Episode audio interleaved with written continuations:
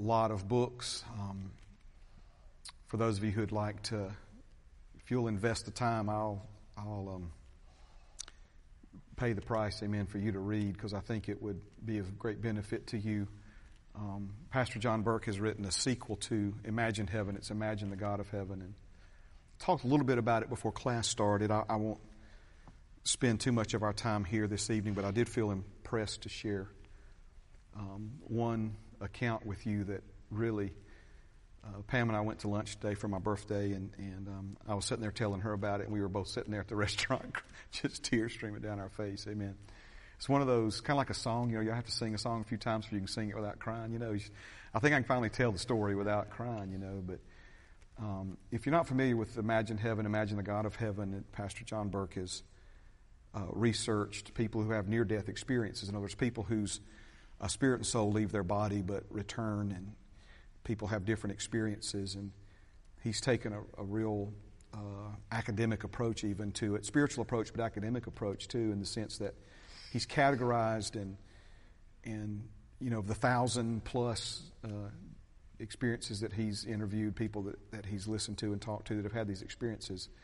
Um, you know, there's d- different similarities and, and what have you. But in Imagine the God of Heaven, he focuses more on people's experiences with God as opposed to uh, heaven itself. That's the first book, is what people experienced in heaven.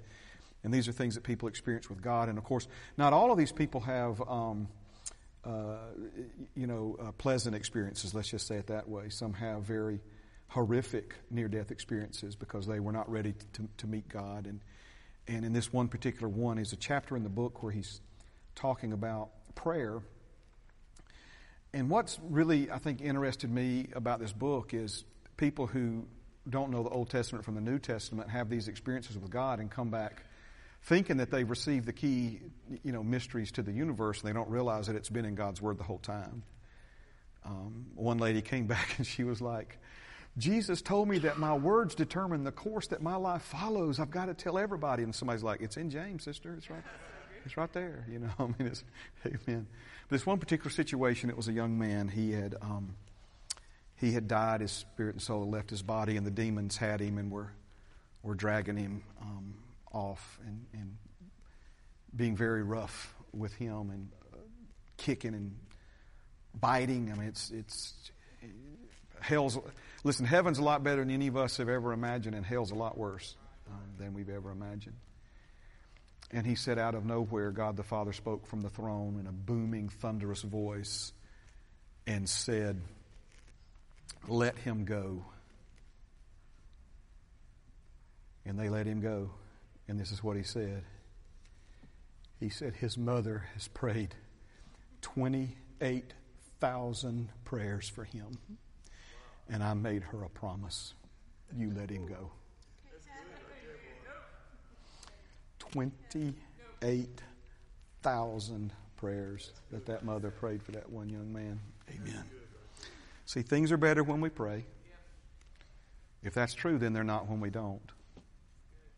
They can't be better when we pray and better when we don't. Amen. Things are better when we pray. Things are better when we pray. There was a pilot who had been dead. He was dead for 11 hours, documented 11 hours he was dead. And when he was in heaven as a pilot, he saw what he thought was contrails. That's the frozen vapor that's behind jet aircraft. And he saw six contrails cutting through the sky in heaven, and he got all excited thinking there was planes in heaven, and he asked the angel, by the way, the angel that told him I was assigned to you at conception. Not birth. Not birth. I was assigned to you at conception. I may get this number wrong, but he said something to the effect of, You're the 12,131st human being I've been assigned to. Amen. He asked the angel if there was airplanes in heaven because he saw what he thought were six contrails blazing across the sky in heaven. And the angel looked at him like he was crazy. He says, That's not from an airplane. He said, That's your family praying for you. When he when he came back into his body, he found out that six family members had gathered at his home because he was missing. They didn't know where he was. He went to his farm and accidentally overdosed on painkillers. And they were praying as the police were trying to find him. Six family members praying for him. They took him past the hall of knowledge. There's a hall of knowledge in heaven. And that's what you called it, but I knew there was something like this in heaven. Because the Bible, again, these are people who don't know anything about God, and they're coming back and, and they're giving their experiences, and they don't realize that it's all right here. The Bible says every time people get together like we're doing right now, it's recorded in a book. Somewhere in heaven, some angel right now is making a record of who's here, what time you got here, what we said before we started, what we sang, who sang it, what you said while you were singing it. My brother over here praying. That angel told him, he said, in that hall of knowledge, he said, is recorded every prayer that's ever been prayed from a human being on the earth. Every prayer ever been prayed. It's right there in that, in that building. Mm, mm, mm. Mm, mm, mm. God is good. Amen. God is good. Amen. Thank you, Jesus. Thank you, Jesus.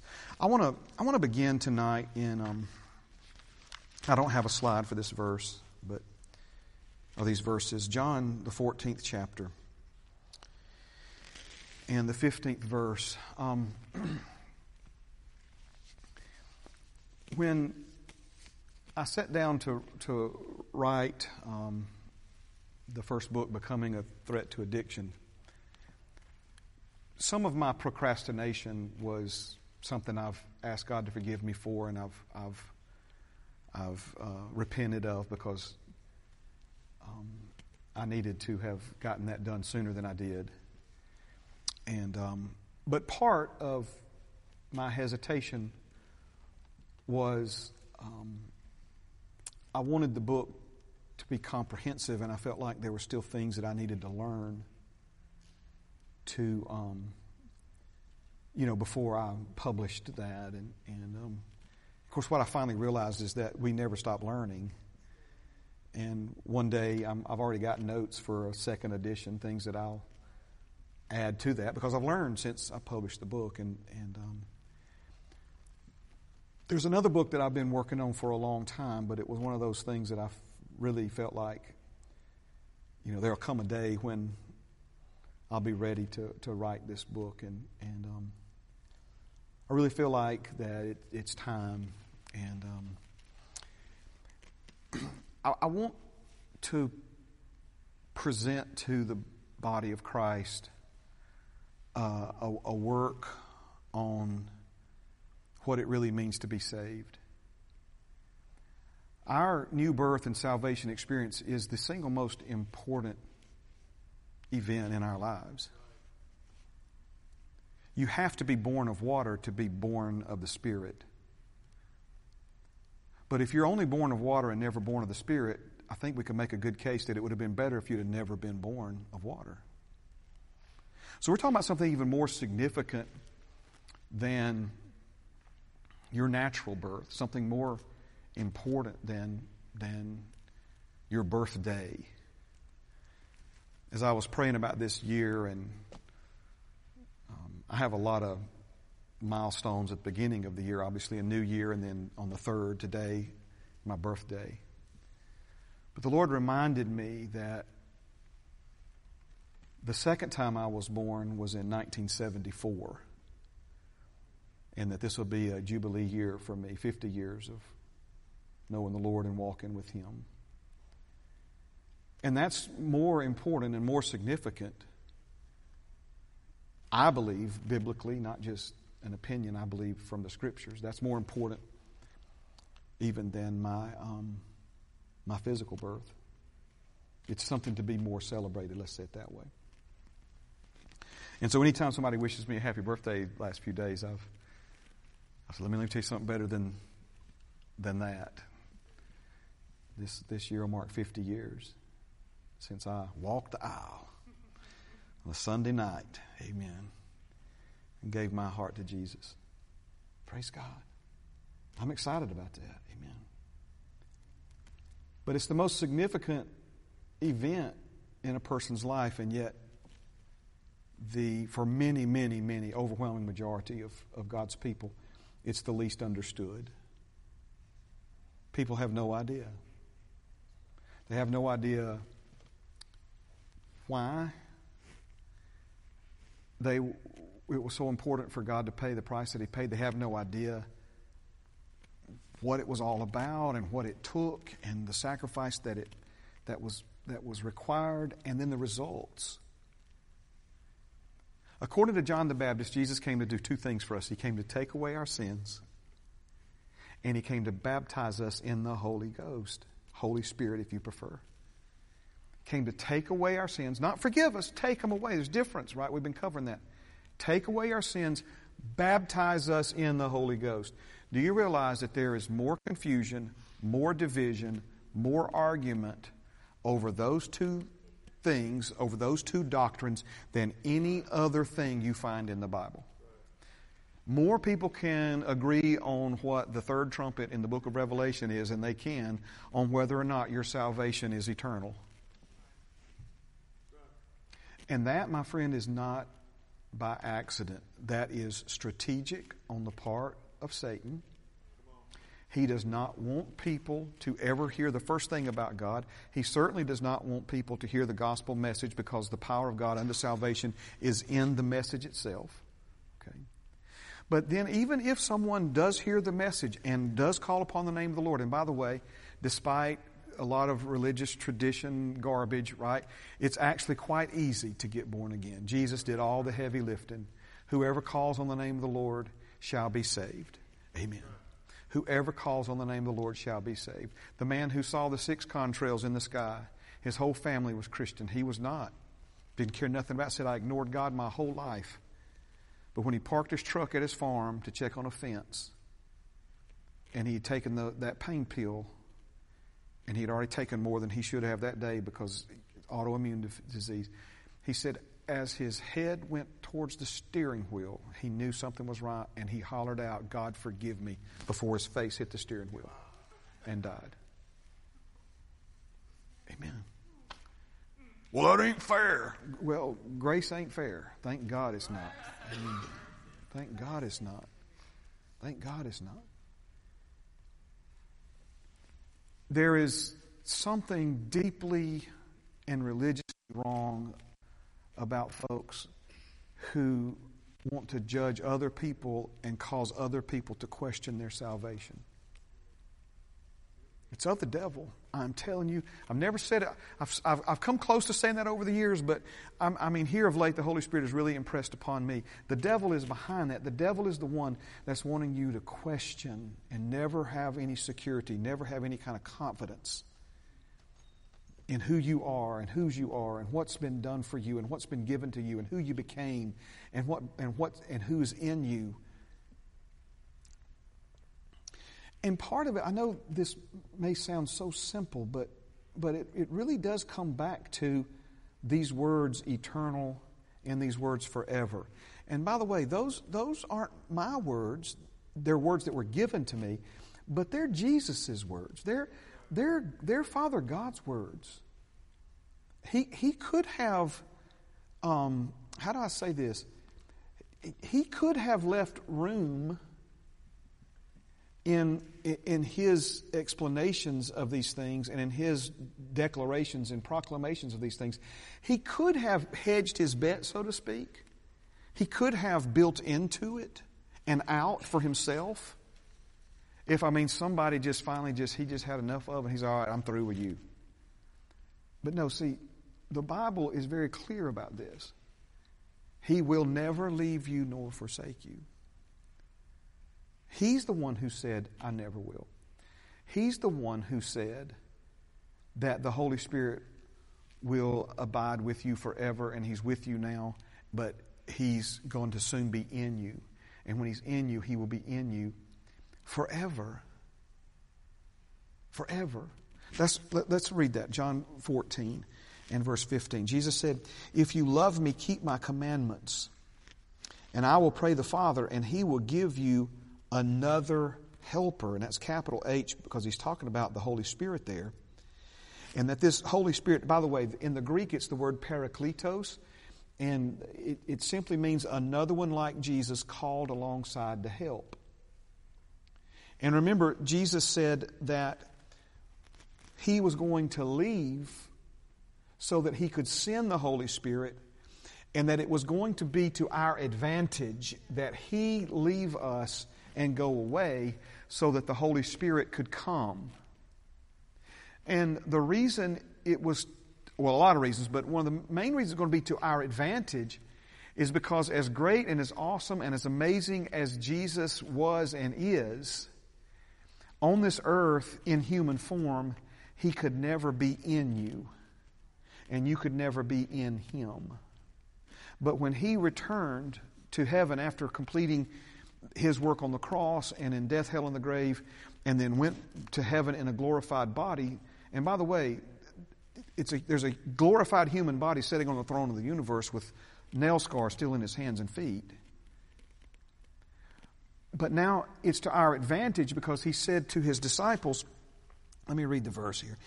I'll pray the Father, and he will give you another helper that he may abide with you. And there's the word forever. The Spirit of truth whom the world cannot receive because it neither sees him nor knows him. But you know him, for he dwells with you and will be in you. And I will not leave you orphans, abandoned. I, I, I, will, not, I will not leave you in a, in a state without an advocate. I will not leave you in a position without someone on this earth to, from, from heaven to, to care for you and to, and to guide you and to help you and to protect you and to lead you. I will not leave you orphans. I will come to you. And so we know that Jesus ascends to the Father, but he said, I'm going to ask the Father, and the Father's going to send the Holy Spirit. But now the Holy Spirit was upon Jesus, remember? When he was baptized in water by John the Baptist, he comes up out of the water. The Holy Spirit descends upon him as a dove, and the Bible says, and remains upon him. Remains upon him, right? So Jesus says, listen, guys, you're not a stranger to the Holy Spirit. He's been with us this whole time. But there's coming a significant shift. And that is the Holy Spirit who's with you now will be in you. He's going to be in you. And of course, we know that Jesus had to complete his work on the cross so that we could be perfected by the work that he did on the cross, making you and me a fit temple for the Holy Spirit to come and live and abide and dwell within. But Jesus said when he abides, he's going to do that forever. Forever. Again, his word, not mine. Now, the word forever, it obviously means never ending. But when you layer never changing with never ending, it, to me, makes it ironclad. Right? In other words, you could say, well, it's never ending unless. And that's where a lot of people, I think, well, it's, it's never ending unless you do this. It's never ending unless you go here. It's never ending unless you say this. It's never ending, un, you know, unless you decide to end it. I want you to listen to me very careful, okay? There, there, are, there are, are men that I love and respect. And I'll be honest with you, I, I listen, some of these men I listen to at least, at least an hour a week of their teaching. Men that I respect that have worldwide ministries. Are you following me? That, and, and to be honest with you, that, that's one of the things that the enemy has tried to use to give me pause. Because as much as I love and respect these men, and as much as I have learned from them over the years, some of these men believe that you can go far enough and God won't be with you anymore. That, that He will leave you and that, that, he will, that He will abandon you. So they don't say it that way right? Because they present it from the perspective of it's not him leaving you, it's you leaving him. Okay?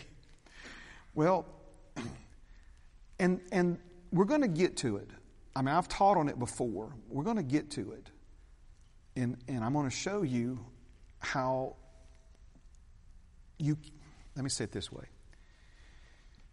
If you have, and I'm just going to throw out a number, if you have a hundred verses in the Bible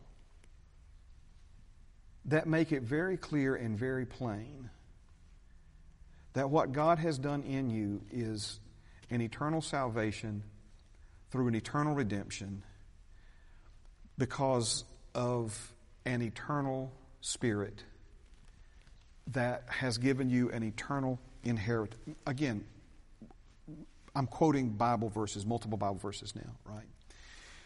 If, if, you, if he'll be with you forever, he will never leave you nor forsake you. If your heart condemns you, God's greater than your heart. But if your heart condemns you not, again, that's the difference between positional oneness and functional oneness.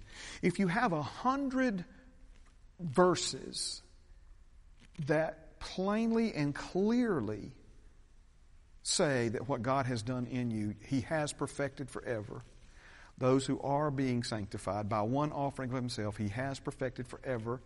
Again, He didn't say has perfected for the most part, you know, for at least a little while. No, again, I'm, His words.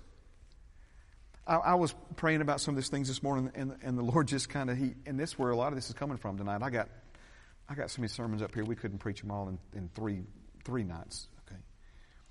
But he just said one thing to me. He said, he said, Is the word forever supposed to be the only word that I didn't really mean? That's good, brother. Is that, is that supposed to be the one word that I was just exaggerating? Forever means forever. If the Holy Spirit, once you're born again and the Holy Spirit comes to live in you and Jesus said He's going to be in you forever, then forever means never ending, never changing. It cannot and will not end, and it cannot and will not be changed. Okay? So let me get back to it then. So if you if you've got a hundred of those verses, right? And then you've got a passage in Hebrews 6 and a passage in Hebrews 10 and one in 2 Peter, okay? So several verses, but basically three passages that on the surface seem to override the hundred, then we need to look at those three a little closer and see what other meanings they could have. And so when it comes to the Hebrews 6 and the Hebrews 10 passage, We explained part of this in, in class this, uh, this evening, where it says that how shall, um, you know, if you've tasted of the heavenly gift and uh, experienced the good things of God and, and then, you know, turn away, then, you know, how, how, how can you be saved? You know, I'm, I'm again, I'm going to go into this word by word for you, but so you look at that and you think, okay, well, I mean, there it is, clear as day with this one exception. The book of Hebrews is an open letter to the Hebrew people. It's not written specifically to a church. The, the book of Ephesians is written to the church at Ephesus. It's written to specifically addressing people who have already been born again. And you need to understand that in order to understand Ephesians. You need to understand that in order to understand 1st and 2nd Corinthians. But if you're going to understand Hebrews, you've got to understand that the writer of Hebrews, inspired by the Holy Spirit, is writing both to born again Jewish men and women and to non born again Jewish men and women. Specifically, he's writing to, to Hebrew people, Jewish people, who experienced the earthly ministry of Jesus. They tasted of the heavenly gift of Jesus. Maybe their children were healed by Jesus. Maybe they ate the seafood buffet that Jesus prepared for and, and fed tens of thousands of people that day. People who experienced Him but have not yet received Him as the Messiah. And now these people are getting older and they're about to go off into eternity lost. And the writer of Hebrews is going after these people they did taste the heavenly gift. They did experience uh, God. But that, see, remember, then said Jesus, those Jews who believed in Him. And we think that those people believed in Him and they were saved. They weren't saved. You have to ask yourself, what did they believe about Him? And what they believed about him was that he was a good man. What they believed about him was that he stood up to the religious bullies. What they believed about him is they've never heard anybody speak like he speaks. What they believed about him is they've never seen anybody do what he's done. But that doesn't mean they believed he was the Son of God. As a matter of fact, in John 8, when Jesus says to the Jews who believed in him, if you continue in my word, you'll be my disciples indeed. You'll know the truth and the truth will make you free. They got ready to fight him just like the Pharisees got ready to fight him. How dare you think we need to be saved? We're not the slave of anybody. We're not a slave to sin. We're Abraham's descendants. Don't you know who we are, Jesus? If you just read this, you think, man, this was kumbaya. Man, these folks getting before Jesus and crying out to God, receiving salvation and forgiveness and all these other things. And Jesus told them point blank. He said, A slave doesn't abide in the Father's house, but if you let me make you a son of God, you will abide in my Father's house forever. So we, we, we have to understand, even when he says that if you reject him, you, you leave him, uh, crucify the Son of God again and put him to an open shame. Do you know what the literal translation of that is? At least the Romans had the decency of taking him down from the cross and burying him, but because you've experienced his earthly ministry, but are still wavering on whether or not he's the Son of God, you've basically left him hanging on the cross and won't make a decision. So, again, I'm just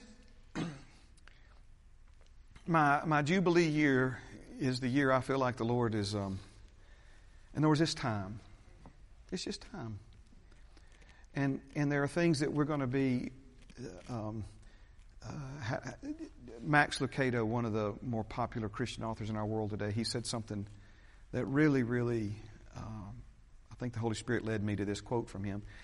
He said, Preaching, if you don't know this, he's a pastor. He said, Preaching makes me a better writer, and writing makes me a better preacher. Amen.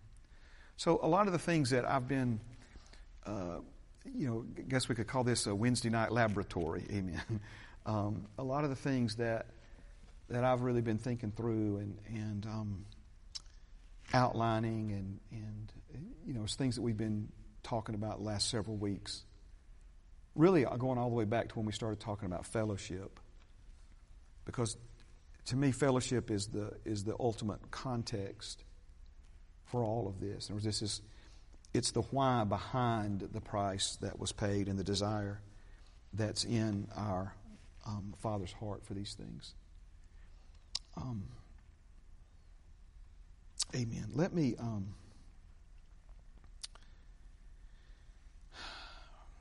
thank you, Jesus. Let's let's do this, and I, I think we can do this in in time. I want to get back to now but I, I don't want to try to tackle this tonight. But I, w- I want to get back to perfected forever. Because we're, we're, the Holy Spirit's got us onto something there. And remember last week we said that perfected, we, we tend to think of something being perfect as without flaw. But biblically speaking, something that has been perfected is something that has uh, reached its intended end. And Hebrews 5 says that even though Jesus was a son, in other words, even though he was perfected forever, anybody in here disagree that Jesus was perfected forever? He was perfected forever, but then he came to this earth, and the Bible says he learned obedience through the things that he suffered. And now, having been perfected, what? Having been? He already was. But see, Jesus is the example for us to learn from. Where did Jesus start out? He started out in oneness and fellowship with the Father. He came to this earth, became your sin and my sin, came forth from the Father to the earth, became our sin, was separated from the Father, died, death equals separation, raised up from the dead, reestablished in oneness and fellowship with the Father. So something that is perfected is something that has started, gone full circle, and come all the way back around to a point of completion. Jesus was the perfect Son of God. He came forth from the Father to the earth as a human being. He became your sin, and our sin separated us from Father. What did he? That was his suffering, right? Jesus suffered the beating, the crucifixion, the the crown of thorns, the spear in his side, the, the, the, the, punching him in the face, the ripping out of his beard, not to mention all the emotional abuse, um, the psychological abuse, uh, not to mention the, the, the, Roman whip on his back. I mean, all, all of these things, that, that level of suffering is, is, is again, impossible for us to comprehend. But that, the, the, the real suffering, and not to minimize any of that, sometimes we, you know, we think if we elevate one thing over another that we're diminishing this. No, no. That's all the physical, mental, uh, uh, psychological abuse and suffering that Jesus had, that's here, okay? I mean, high as, high as you can imagine, okay? But even above that was him knowing that the minute he became your sin and my sin, that he was going to be ripped from a position of oneness, eternal oneness with his Father that his father was going to turn his back on him? It was prophesied. David, the same prophet, David that prophesied him being separated, was the same prophet that prophesied, but you will not leave his soul in hell or allow your Holy One to see corruption. Corruption starts after the third day. Amen. So again, separated, learned obedience. That word obedience means um, special, uh, it means faith to do uh, the special will of God. And again, this was special, unique will of God that Jesus was carrying out in his death on the cross. He's separated from the Father, becomes your sin, my sin, separated from the Father. He dies. Death equals separation. He goes to death, hell, and the grave. But on the third day, Father God calls him back forth. And he ascends back to the right hand of the Father. So notice, came forth from the Father, completed that cycle. Now he has been perfected. So he says, having been perfected, he became the author, Hebrews 5 9, of eternal salvation to all who obey him. We here obey him and we think our salvation is based upon our obedience. That doesn't fit with 95 other verses in the Bible that make it very clear that our salvation is not based upon our obedience, not based upon what we do. It's based upon what He does. But see, obey there fits into a different use of the word obey when it's, when it's, when it's talking about obeying that form of doctrine, Romans 6 and I think 19. Again, it's the same obedience that Jesus had. It's, it's faith to do the will of God. It's, it's obeying that form of doctrine, obeying Him means uh, hearkening unto his voice and responding to him. And that's what I did in 1974 when I heard the gospel message. He spoke to me, I heard his voice, and I responded to him. I obeyed him. Are you seeing this? Okay. Okay. So Jesus, having been perfected, it was his perfection that put him in the unique position to be the one who has now perfected you and me. Meaning what? Because we're in Christ, we made that whole loop ourselves. And we're now reestablished once again in oneness and fellowship with God the Father. Here's the difference, though. We started out in oneness and fellowship with God the Father in Adam. That didn't turn out too well for us, did it? If we were still in Adam, then I could not stand in this pulpit and boldly preach. And boldly preach to you the eternal nature of your salvation. But we're not in Adam anymore. We were in oneness and fellowship with God when we were in Adam. Now we're in oneness and fellowship with God, but we're in the last Adam. We're in oneness and fellowship with God not because of what we've done, but because of what Jesus has done. So, by one offering of Himself, Remember, we went through all those verses last week that Levitical priesthood could perfect nothing. The law and the commandments could perfect nothing. The blood of animals, bulls, and goats, ashes of a heifer, could make nothing perfect, could make nothing perfect, could make nothing perfect. Again, he, he said it's one of the themes throughout the book of Hebrews. It, that could make nothing perfect. That could make nothing perfect. That could make nothing perfect. That could make nothing perfect. It had to be repeated over and over and over again. Every time somebody sinned, it had to be repeated again. But one offering of himself, one sacrifice for all sin for all time, by one offering of himself, Jesus accomplished what all of that in the Old Testament could never accomplish. He has perfected forever those who are being sanctified. And here's the problem. We've been talking about here at Heritage for years. I've said it multiple times already this year in discipleship class. People are trying to live in the new covenant with an old covenant mindset. They're trying to comprehend what Jesus did for us based upon the outdated thinking derived from the Old Testament. What is that outdated thinking? That outdated thinking is what I call a pay as you go for sin, right? I remember on Sunday night when we were teenagers after church, a lot of us would go somewhere to eat, you know, teenagers, the church, whatever. And um, for his work and everything like that, we'd go and dad, dad would get his wallet out, right? He'd start looking through and he only, he'd only have 20s, Don. And he'd, mm, and he'd always make sure there wasn't more stuck together, right? Bethany, one of her first Tooth Fairy episodes was spend the night at Mama and Papa's, and Daddy went to play Tooth Fairy, and in the dark, he thought he pulled out five ones. It was a ten and four ones, wasn't it? He slipped fourteen dollars under her pillow. And uh, but anyway, he'd pull that wallet out, right? And then the next Wednesday, next Sunday night, we'd go out to eat again. He'd pull that wallet out again. And I think sometimes we, we think of Jesus like every time we sin, he's like, Are you serious? You sinned again, Andre? My goodness, son. You know, I mean, how much money you think we. I'm not made of forgiveness. Yes, he is made of forgiveness. He's made of redemption. He is our propitiation. Right? So, see, we think every time we sin, we got to go back to Him and Jesus pay again and pay again and pay again. It's a, it, we think it's pay as you go. That's Old Testament. Old Testament was pay as you go. We're not in a pay as you go. We're in one payment made 2,000 years ago for any and every sin that'll ever be committed by a human being on planet Earth. Already, already paid for.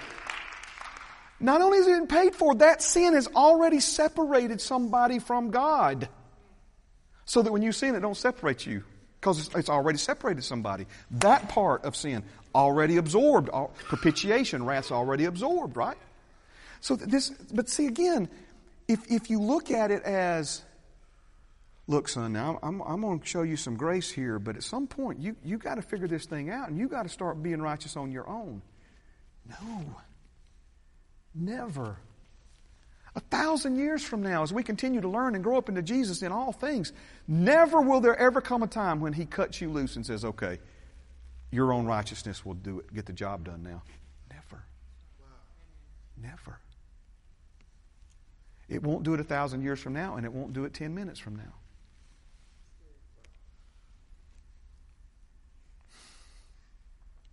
See, what we're getting into now and, and, and the more, anytime you've got two positions on anything, right? And there was a time in my life when I didn't believe in the baptism of the Holy Spirit. I didn't believe in speaking in tongues until I was baptized in the Holy Spirit. And I did speak in tongues, and I do speak in tongues. And I'm not bragging, probably prayed in the Holy Ghost off and on different points throughout the day, probably hour and a half today. I, am not, again, I'm not, I'm not bragging about that. I'm just, amen, I'm just telling you, I, it's part of my life. This boy don't ever get in the shower that he don't pray in tongues. But there was a time in my life. But so, so now you've got, okay, well, uh, the Baptists say this. Now the Methodists say this, but everybody knows them Methodist brothers, they used to speak in tongues. I don't know what happened to them, you know.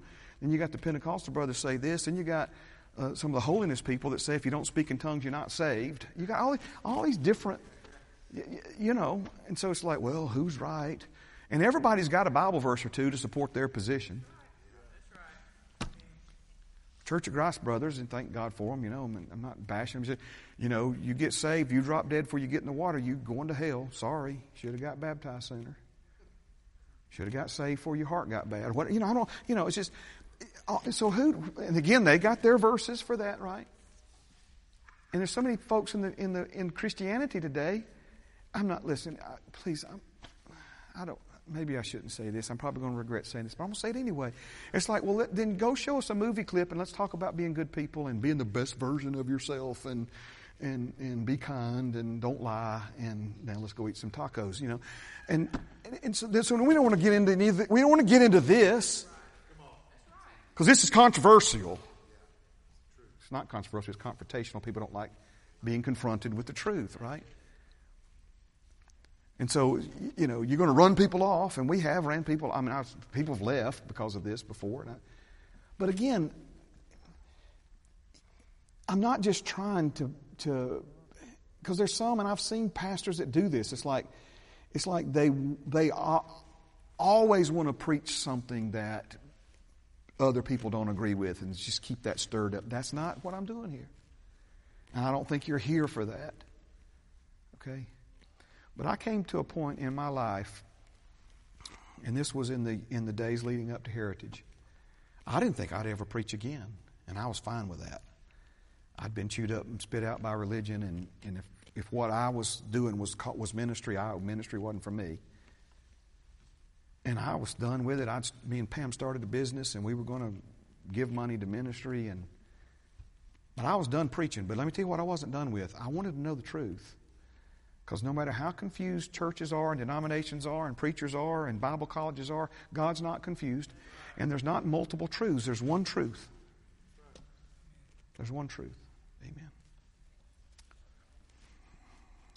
And so, praise God. That's, that's, uh, stand with me. It's 8.06. I didn't mean to keep you this late, but I appreciate you kind of letting me just, amen. Sometimes we do this around the first of the year. Normally we do it on Sundays. We may have another session like this on Sundays, but I'm just trying to share my heart with you on, on, on what the Lord's placed on my heart. And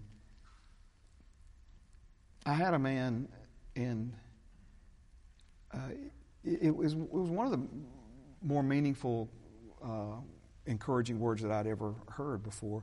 This was a man who was raised Southern Baptist, and, and he believed in eternal salvation. Um, but he, he heard me preach on the subject, and, and he came up to me afterwards. He said, You know, he said, I've always believed it, but I've never known why. So there's a lot of people who, who believe you can lose your salvation, but they don't know, because it just makes sense to them that you can. I mean, I mean, God can only be so gentle and merciful. I mean, you know. But they, they don't know why they believe you can. And there are people who believe you can't, but they don't know why they believe you can't. Well, it's, t- it's time to correct that. And, and one of the reasons why people aren't more interested in, in sharing the gospel with other folks is because they, don't, they, don't, they don't really understand the jewel that they have. They don't really understand the goodness of God and, and, and, the, and the grace of God and the, and the blessing. Amen. All right. Father, thank you for loving us. Thank you for helping us. Thank you for your mercy. Thank you for your grace. Father, you, uh, you gave us purpose and grace in Christ Jesus before time began. You've known us for a long time, Father. oh, how long have you known me, Lord? I, I'm 57 today, but you've known me a lot longer than 57 years, Lord. A lot longer than that. You've got more than a hundred year plan for my life, Lord. Thank you for helping us, Jesus. Lord, I, I think you know my heart when I say this. I, first and foremost, I feel like you're leading me to do this, but, but Jesus, this is something I want to do for you. I want people to understand what you've done for us not to win some religious argument, Father, not to not to try to act like we're superior than somebody else, Lord, but just want to know, just want to know the truth. In spirit of truth, I thank you that you're leading us and guiding us into all truth. And Father, I believe that the revival and the awakening that is, that is coming is going to be one of great understanding and revelation concerning who you are, you being revealed, you being made known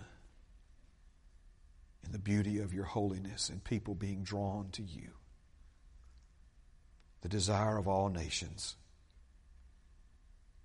And finally, Lord, after people get through looking in every alleyway and in every dark corner and in every wicked manipulation of their flesh, Father, they're going to they're going to spring back and find that it's been you that they've desired the whole time. Thank you, Lord. Thank you for this Wednesday night bunch. Oh, Lord, they're special to you, special to me. Hungry people, Lord. And I thank you that, that because we're hungry, you're feeding us. Thank you, Father. Amen. Amen. Thank you for being here tonight. Thank you for your faithfulness in 2024. Amen. That's uh, calling things that be not as though they were. Amen.